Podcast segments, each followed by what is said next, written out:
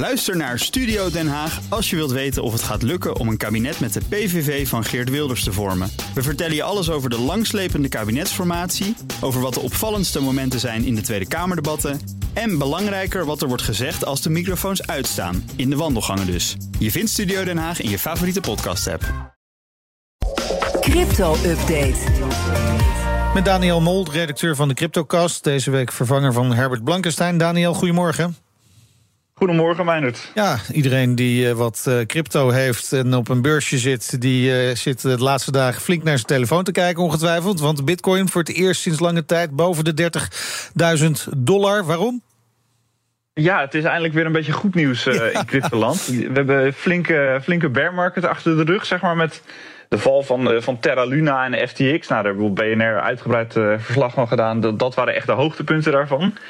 Laatste maanden was het een beetje wat saaier. Uh, en nu hebben we ineens een stijging van 21% als we over Bitcoin hebben uh, in één week. Dat is echt wel, uh, wel groot. En dat heeft natuurlijk een reden. En die reden is dat BlackRock, dat is de grootste vermogensbeheerder ter wereld, een verzoek voor een spot-ETF heeft ingediend. Ja, en dat ziet dus de cryptomarkt als groot nieuws. Ja, eigenlijk is iedereen het er wel mee eens dat dit echt uh, dat dit een grote stap is voor de, voor de Bitcoin-adoptie. Um, Zo'n ETF is dus een beleggingsproduct dat je vaker op de beurs ziet. Uh, vaak heb je dan een mandje aandelen die je in één keer kan kopen als een soort als een, als een, als een aandeel. Dat werkt heel makkelijk. En dat kan je dus ook voor, voor crypto en dus voor Bitcoin inzetten. En dat maakt het dus veel makkelijker om Bitcoin te kopen en te verkopen. Want dat hoef je niet uh, dan zelf op te slaan. Uh, niet een apart account op een, op een crypto-exchange aan te maken. En de verwachting is dus dat dit echt tot veel uh, nieuwe vraag gaat leiden. En dat is, dat is echt wel interessant, ja. Ja, BlackRock stapt er nu in, maar er waren toch al Bitcoin-ETF's?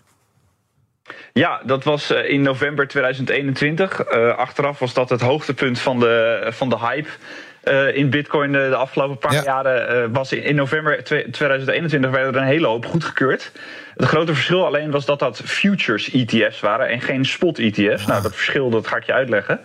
Um, die beleggingsproducten, die futures namelijk, die zijn gebaseerd op Bitcoin derivaten. En dat zijn een soort papieren Bitcoin. En deze nieuwe ETF, uh, daar is ook, zijn ook in het verleden heel veel aanvragen voor geweest. Maar die nieuwe ETF die, uh, moet fysieke bitcoin kopen en verkopen. Waardoor, dat dus echt, waardoor je de vraag voor die ETF dus echt daadwerkelijk terug gaat zien in de prijs van bitcoin. Ja. En daar sorteert de markt dus nu op voor. Ja, precies. Het is voor sorteren. Dat doet de markt wel vaker natuurlijk. Want het gaat nog om ja. een verzoek van BlackRock hè, bij de toezichthouder SEC. Hebben ze inderdaad ook echt wel een kans van slagen?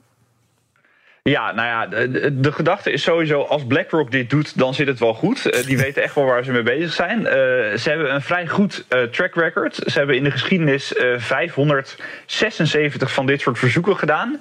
En dan 575 werden daarvan goedgekeurd. Oh ja, maar welke ging er fout dan?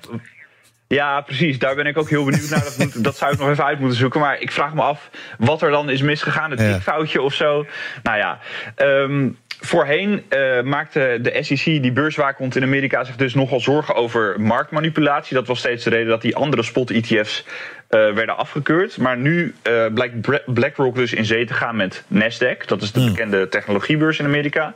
En dus ook nog een hele grote cryptopartij, die dus het aankopen en verkopen van die bitcoin moet gaan faciliteren.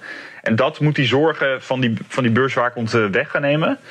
En de verwachting van de rest van de markt is eigenlijk ook wel dat het goedgekeurd gaat worden. Want je ziet nu dat andere grote partijen zoals Bitwise en Fidelity nu ook allemaal een soortgelijke verzoek hebben ingediend. Dus ja, dit gaat echt wel, echt wel komen. Goed, tot slot Daniel, wat is er deze week te horen in de cryptocast?